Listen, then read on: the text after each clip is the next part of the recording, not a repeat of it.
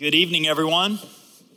Good evening, those of you who are here uh, present physically, and also those of you who are joining us online. Uh, my name is Joel. I'm one of the pastors here, and we've been walking through the book of Colossians. And let me tell you, um, I, I, get into one of Paul's letters, and I think to myself, man, uh, can it get any better than this? I felt that way over and over again as we were in the book of Ephesians, uh, just this last letter that we walked through. And Colossians just, it's that same way. It just continues to ramp up and up and up, and it gets better and better as it goes. Uh, last week, we walked through a, a passage uh, in Colossians chapter 1 where we recognized uh, this incredible truth that Jesus uh, has delivered us who believe in him who know him as Savior, that he has delivered us out of the kingdom of darkness and into the kingdom of light.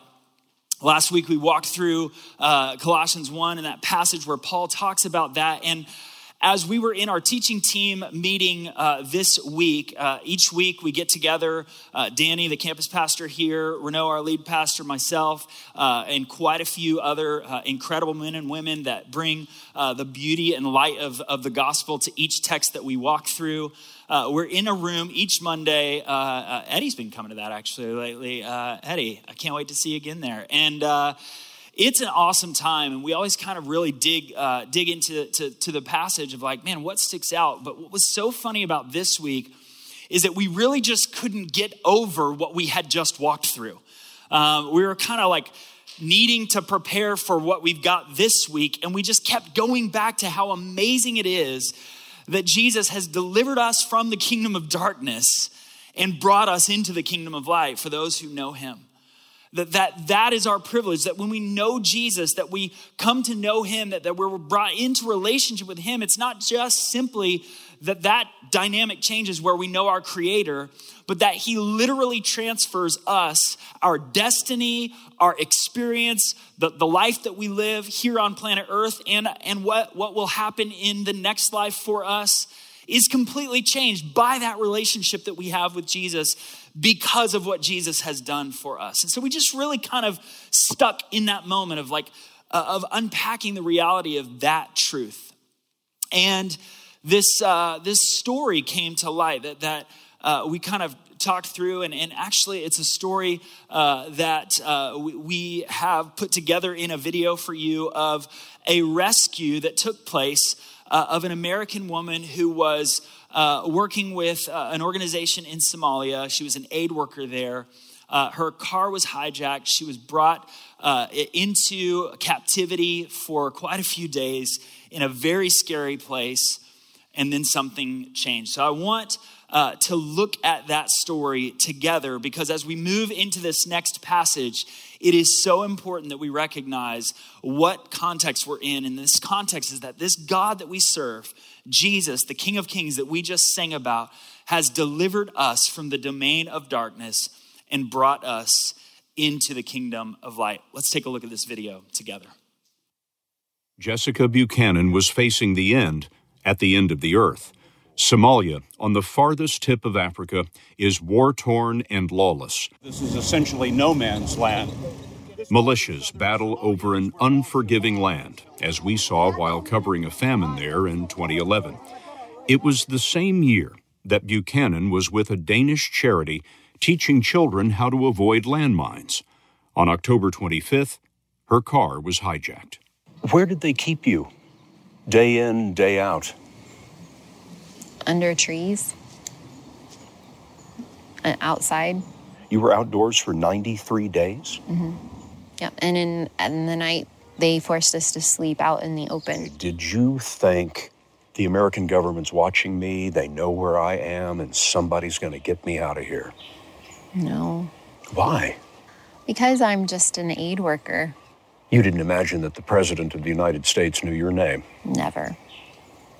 Never in a million years. And then all of a sudden, it's just this eruption of gunfire. And I think, okay, well, this is it. This really is truly the end. And I cover up with my blanket again and I just start saying, Oh God, oh God, oh God, And I just remember thinking, or maybe I'm saying out loud, like, I cannot survive this. She thought she was being taken by a rival group, maybe Al Shabaab, Islamic extremists who would surely kill her. And then all of a sudden, I feel all these hands on me, roughly grabbing at me. And I try to protect myself. And I pull the blanket closer on top of me. And then I hear my name.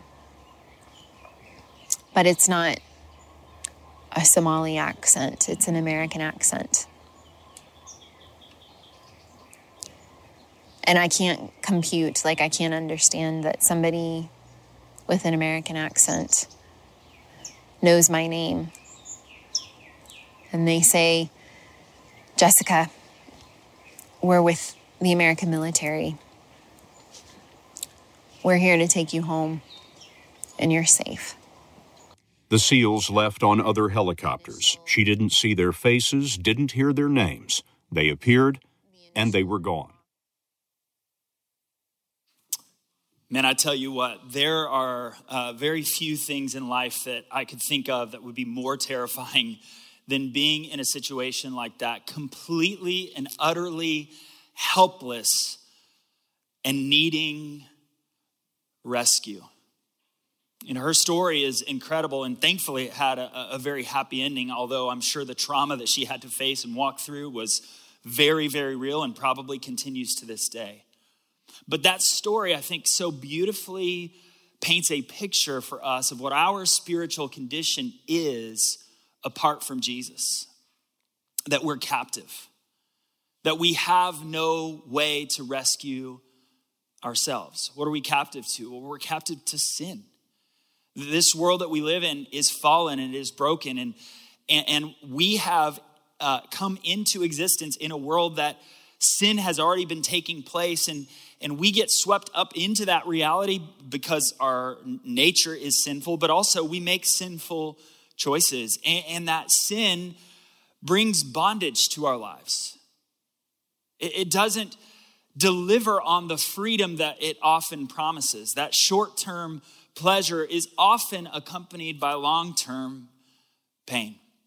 I don't know if you've ever experienced the feeling of being captivated or captive by your sin. I know that I have. When you've struggled with something that you hate and you wish that you could walk away from it. When you realize that the things that have been done to you have impacted you and affected you in a way that you just can't get past. Whether it's the sins that you've committed or sins that have committed, been committed against you, there are times where you just feel like there's no way out. And truly, apart from Jesus, there is no way out. But the good news is that Jesus didn't leave us alone in our sin. He didn't leave us there. He didn't find out about our captivity and then just hope it worked out for us or hope that we escaped or hope that we could find a way to move past our bondage.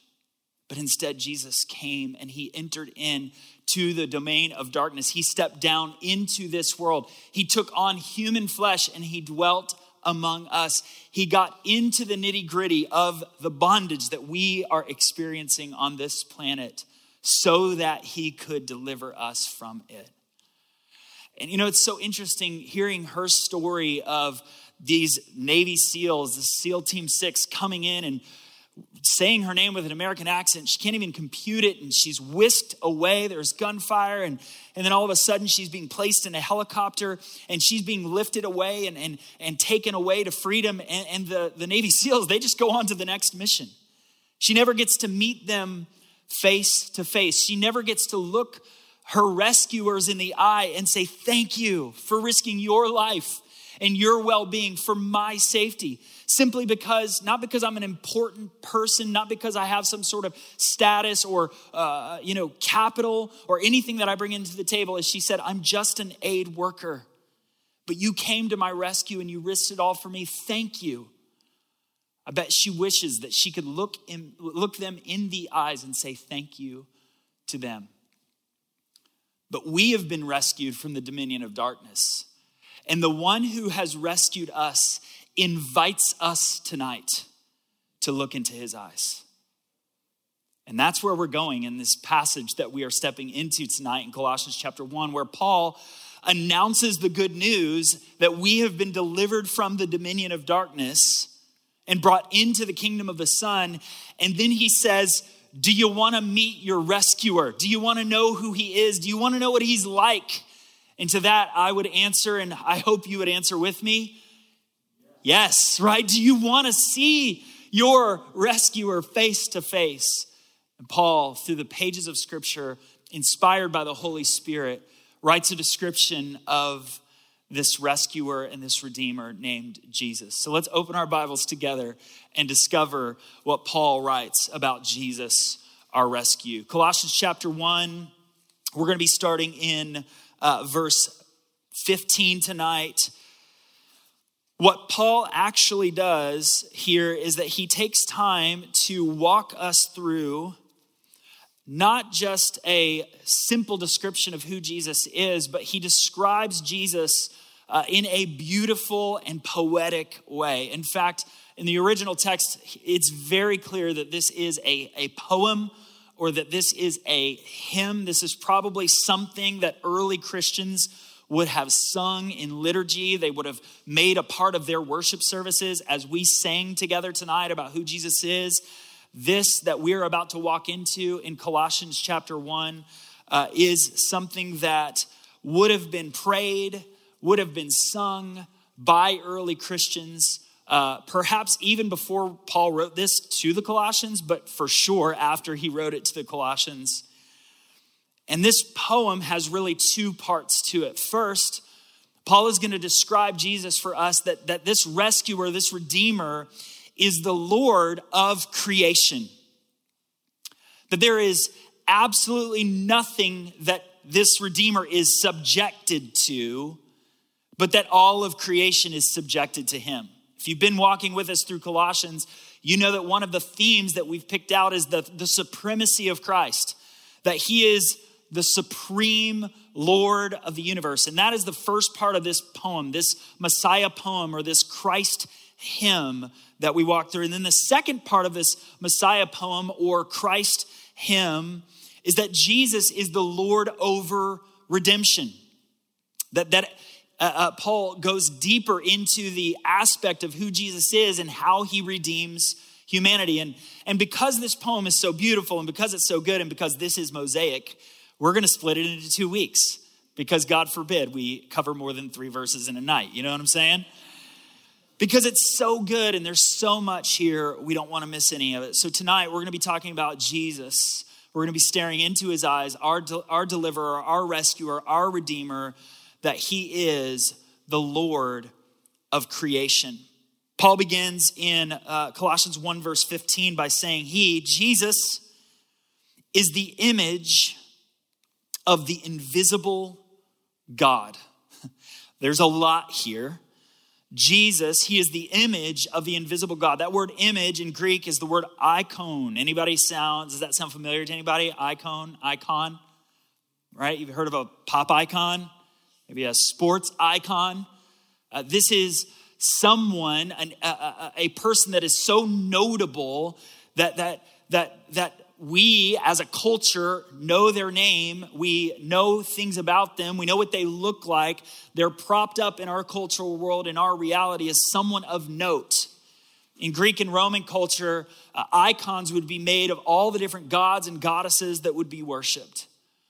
And what Paul says here is that Jesus is the icon, he's the image of the invisible God. You want to know who the real God is? In fact, Paul uh, preaches a sermon at one point. He, he uh, is uh, on his missionary journeys and he's at this place called Mars Hill. And there's all these statues, all these icons. And one of them says, to the unknown God, because they kind of wanted to cover all their bases. You know what I'm saying? It's like sun and moon and stars. And they're like, well, what if somebody discovers, you know, I don't know, black matter someday or dark matter someday? Like, we got to worship that God too. So there would be like the unknown God, right?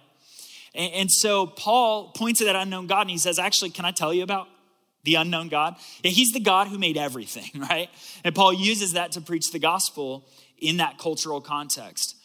Well, what Jesus is, is that he is the image of the invisible God.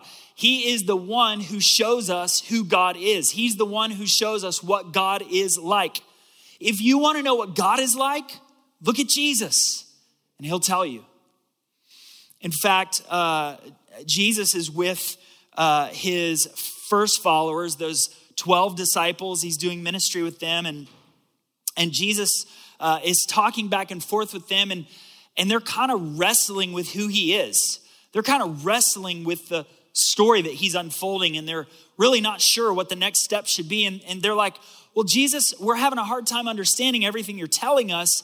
If you just would just show us the Father, that would be enough for us, right? That's kind of the conversation they're having. John 14, verses uh, 8 through 12, it goes like this Philip said to Jesus, Lord, show us the Father, and that is enough for us. Verse 9, Jesus said to him, Have I been with you so long, and you still do not know me, Philip? Whoever has seen me has seen the Father. How can you say, Show us the Father? Do you not believe that I am in the Father and the Father is in me? The words that I say to you, I do not speak on my own authority, but the Father who dwells in me does his works. Believe me that I am in the Father and the Father is in me, or else believe on the account of the works themselves. Truly, truly, I say to you, whoever believes in me will also do the works that I do, and also greater works than these he will do, because I am going to the Father.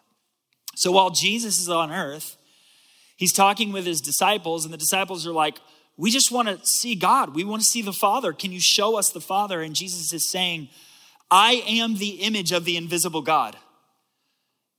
No one can see God and live. But because God has clothed himself in humanity, because God has taken on human flesh, as uh, uh, we, we read from Philippians 2, Eric shared during worship tonight, that Jesus did not count equality with God or, or, uh, or the, the nature of God something that he needed to grasp onto or hold onto, but that he added to his nature his divine nature, humanity, and became one of us. That he took on human flesh and he dwelled among us. He did that so that he could redeem us. But in the meantime, we get to look at him and say, Now I know what God is like. If you've seen me, you have seen the Father. And as we trace the, the whole story of the gospel, the whole story of the Bible, as we trace how everything plays out, we see that God creates humanity in his image.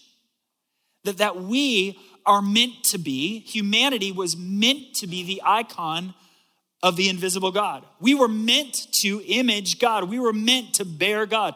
That humanity humanity's created purpose was to show the rest of creation what God is like. So God created Adam and Eve in his image. And how well did that go? Well, sin entered the world, and the image of God was retained but marred. We still bear the image of God. We still resemble the image of God. But sin has so affected the human condition that we cannot image God in the way that we were created to. And so Jesus took on human flesh and dwelt among us so that he could be the perfect image bearer, the image of the invisible God so that when the rest of creation looks at Jesus, they say, Oh, that is what God is like. Also, Jesus takes on human flesh and he shows us what humanity should have been like. So, Jesus, the God man, takes on human flesh, dwells among us, and shows us who the invisible God is. Man, I tell you what, there are times in my life where I think to myself, man, it is difficult to worship a God that I cannot see. Anybody ever struggle with that? Just show me the Father and that'll be enough, right? I can totally relate with what Philip said. But God's answer to that angst in our soul is Jesus. And Jesus did come at a real point in human history. He did live a perfect, sinless life. He did miracles. He raised the dead. He uh, spoke the truth and taught with authority. And his followers watched him and they saw him do all of these things and perform all of these miracles. And when the Roman government, in conjunction with the nation of Israel, decided that, that the Creator was not fit to live in his creation and crucified Jesus, when that happened, when we participated in the worst sin of all, it was because of what Jesus did. It was because of his crucifixion, his death, and his resurrection that we can be redeemed. And so he's the image of the invisible God. He's the one who shows us who God is, and he's the one who is able to make us the way that we were always meant to be. It's amazing. It's amazing. So Jesus is the image of the invisible God. He makes us become the able to bear the image of God people that we were created to be. And Paul goes on to say that Jesus is the firstborn of all creation. Now, that at first glance can sound a little bit like, okay, now what exactly are you saying, Paul? Because when we're talking about Jesus, remember, we're talking about one person who has two natures. That Jesus has a divine nature, and he added to that divine nature humanity. How many persons is Jesus? How many natures does Jesus have? Two. So Jesus is one person with two natures. And he's part of the Trinitarian God. He is the second person of the Trinity. How many gods do we serve? And how many persons are in the Trinity? So there's one God, three persons, and the second person in the Trinity is one person with two natures. You got it? It's so easy and simple, right? That's why hundreds of thousands of words have not been written on this subject. No, they definitely have, right? But Jesus is the firstborn over all creation, not in the sense of his divinity that he was born or that he was created. In fact, what Paul's going to continue to explain in this passage is going to eradicate that notion that if we uh, ever hear someone knocking on our door Maybe they're between the age of 18 and 20, and they have elder so and so in front of their name, and they want to talk theology with us, right? This is what the Mormon religion teaches is that Jesus was a man who became God. That's heresy. It's not good theology. We don't believe that as Christians, as followers of Jesus. Now, if you're here and you're like, well, man, I've, I've actually grown up in Mormonism, I'm, I'm interested to hear a little bit more about what you mean. Or I have a very close friend who's Mormon man, some of the kindest people you'll ever meet. I have great respect for them. However, on this very important point, we have to part ways. Because Jesus is fully God and fully man. And to be fully God, to be the God of the universe, you cannot be created. Our God is the uncreated one, He's eternal, He's the first cause.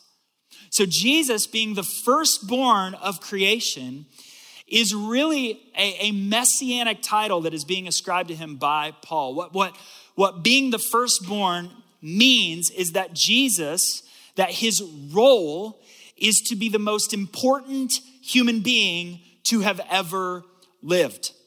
That he is the firstborn of all creation in this sense. David was called the firstborn, and yet we know David, King David, if you, if you remember the story, uh, Samuel comes to anoint him, and David's father is like, uh, "Yeah, I've got all these sons. Which one? Which one do you think uh, should be the next king of Israel? Here's my firstborn." And Samuel's like, "Nope, not him."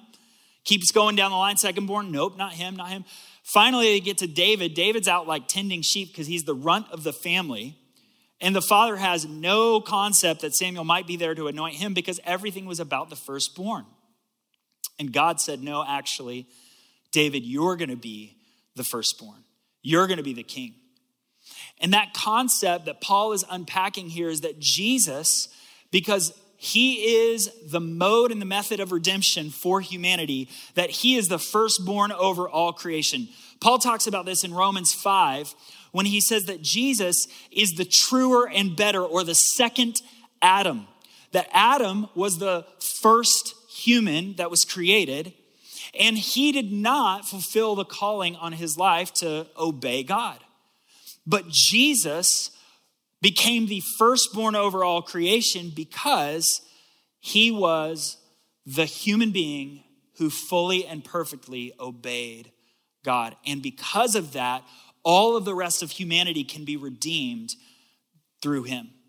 That, that sin entered the world through Adam's disobedience, but eternal life enters the story because of Christ's perfect obedience. So when Paul says that Jesus is the firstborn of all creation, he's not saying that Jesus was had a beginning. In fact, at one point in Jesus' ministry, they're saying, "What authority gives you? Uh, do you have to be teaching the things and saying the things and doing the things that you're doing?" And Jesus said, "Before Abraham was, I am." They all fell over, and then they wanted to kill him. Why? Because that statement was a statement about his origins, that he is the I am. When God was sending Moses into Egypt before the Exodus, Moses is like, Pharaoh's not going to listen to me. Who should I tell uh, Pharaoh sent me? Because there's got to be some deity I've got to attach this to. And God said, Tell him, I am. I am who I am.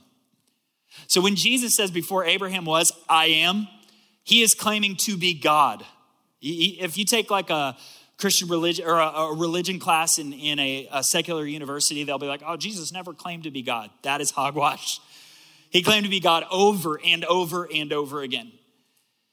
And so when, when Paul says that Jesus is the firstborn of all creation, he's talking about Jesus as Messiah, Jesus as the most important human, that he is the one who was given to humanity for our redemption. Paul continues in verse 16. He says, now, now let me unpack this for you, what I mean by this idea of firstborn. He says, For by him, by Jesus, all things were created, things in heaven and things on earth. So he's talking about uh, uh, everything that is created was created by Jesus. So if Jesus was created, could everything be created by Jesus?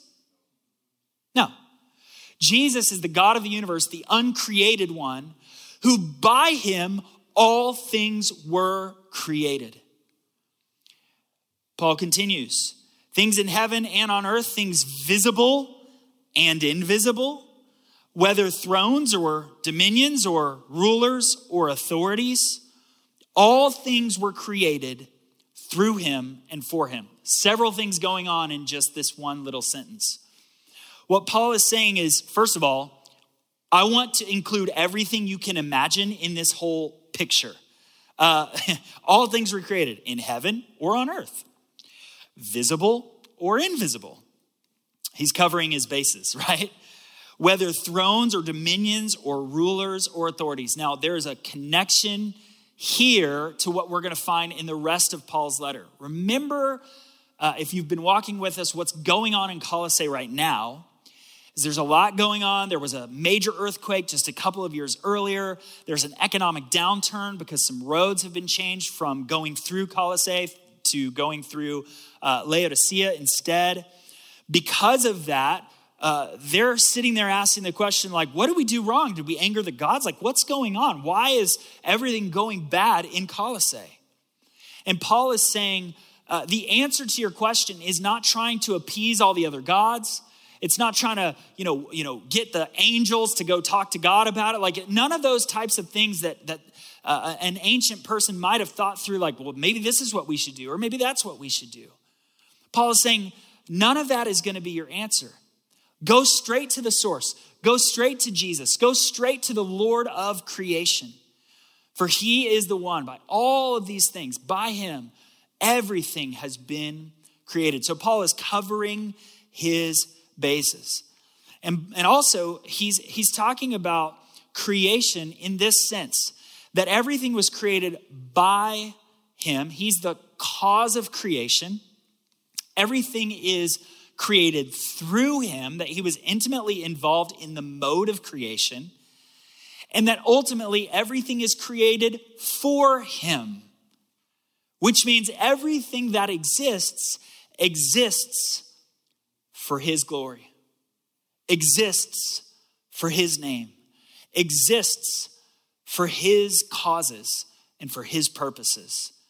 And so often our culture tells us that we are the product of random chance, that our life has no true intrinsic meaning other than to live, breathe, eat, drink, be merry, because tomorrow we're all gonna die. And what Paul is saying is no, your life has infinite value and worth because you were created by Jesus, you were created through Jesus, and you were created for Jesus. Your life has an intense purpose, and it's to glorify God. The Westminster Confession says that the chief end of man, or the purpose of man, is to glorify God and to enjoy Him forever. And that's really where Paul is getting to next that to enjoy Him forever. Let's go back to the, the moment where uh, Jessica realized that, that her rescuer had arrived. The moment where she hears her name uh, in a way that she had no imagination or space in her head to understand or comprehend. And she's whisked away on a helicopter, only wishing that she could stare her rescuers into the eyes, see the ones who had redeemed her and given her new life. Jesus, who has given us new life, who has created us for his glory and so that we might enjoy him forever. Paul says, verse 17, that he, Jesus, is before all things. He comes first. He's the most important being in the universe. Nothing can compare to him. Nothing will compare to him. Try and stack anything up to Jesus, and it will fall woefully short. Jesus is before all things. This is a term of preeminence that he comes before everything else. He's the first cause, he's the meaning of it all, he matters most. And in him, in Jesus, all things hold together. And Jesus holds all things together. I don't know what your story has been up to this point.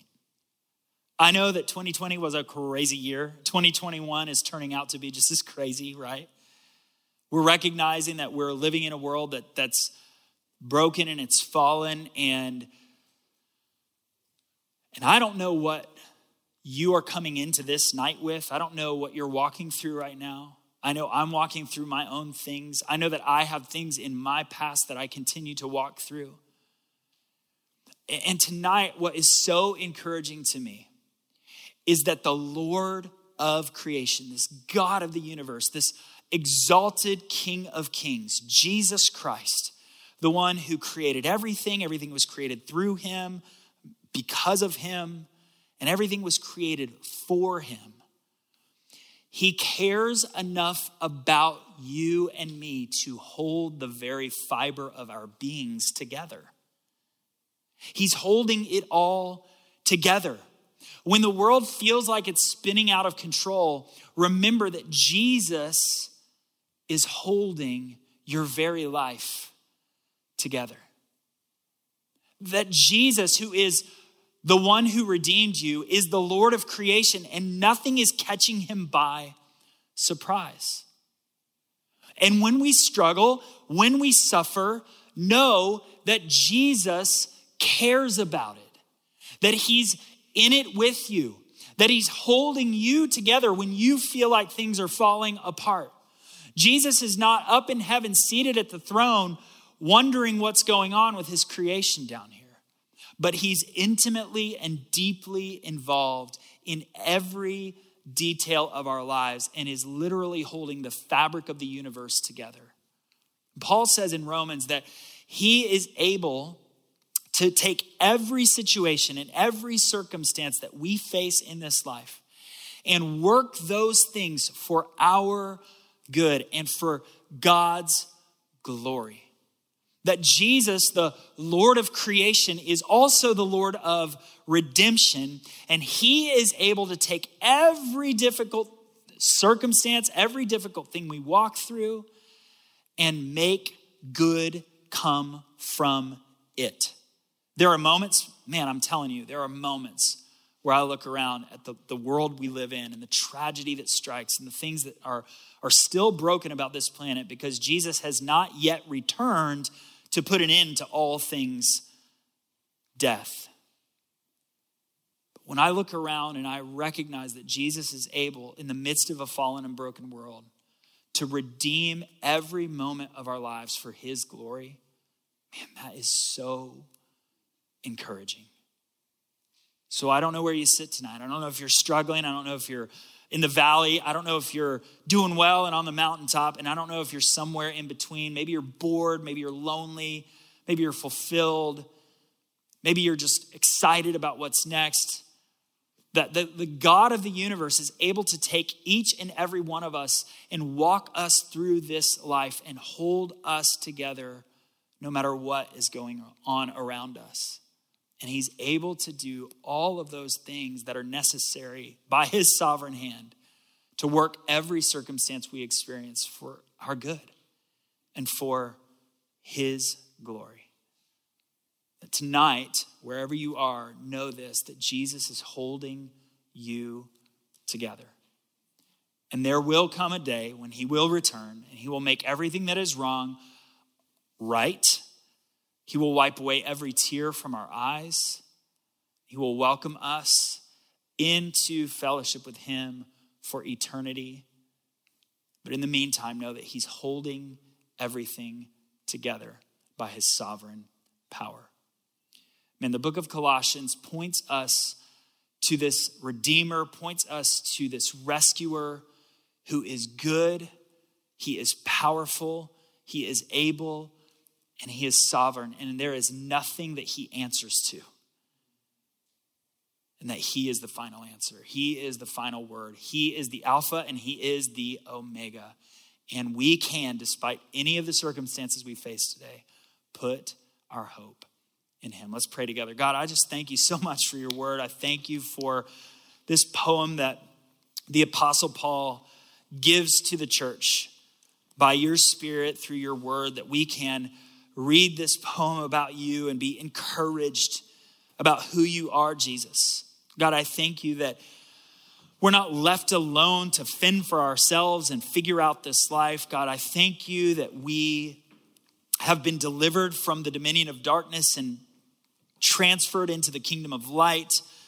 God, I thank you that we are not just stuck hoping for better circumstances, but that we can lift our eyes to you, Jesus, the author of all creation. And God, we can recognize that you are working in the midst of our circumstances for our good and for your glory. God, I pray that whatever we may be walking through in this space, that you would help us to lift our eyes to you, Jesus, to see you for who you are. God, whether we're in the valley or on the mountaintop or somewhere in between, we would recognize that your right hand upholds us, that you are mighty to save, that you are able to rescue, that you are able to redeem. So, God, help us to look to you, Jesus, the author, the finisher of our faith, the supreme and sovereign ruler, creator, sustainer of the universe, of the cosmos, of everything visible, invisible thrones, dominions, rulers, authorities. Everything was created by you, through you, and for you. You hold it all together. So, Jesus, help us to look to you tonight. To give you the honor that you deserve, the glory that you deserve, the allegiance that you deserve, our hearts and our minds and our lives. Every moment of our days. As we wake up in the morning, that our first thoughts would be of you. As we go to bed at night, that you would be on our mind. That we would press into you in moments of difficulty. And God, we would not forget you in moments of triumph. God, help us to be people who see your sovereign glory for what it is that it is the source of our life, the source of our freedom, and the source of our joy. And God, I thank you that we, we can live an eternity upon an eternity upon an eternity. Searching out your goodness, searching out your wonder, searching out your beauty, and that it will never end. So, Jesus, we look to you tonight. We thank you for your love for us. We thank you that you are the rescuer and that we can stare you into the eyes tonight. Behold our King, the King of Kings, the Lord of Lords, Jesus. We love you, and it's in your name that we pray. Amen.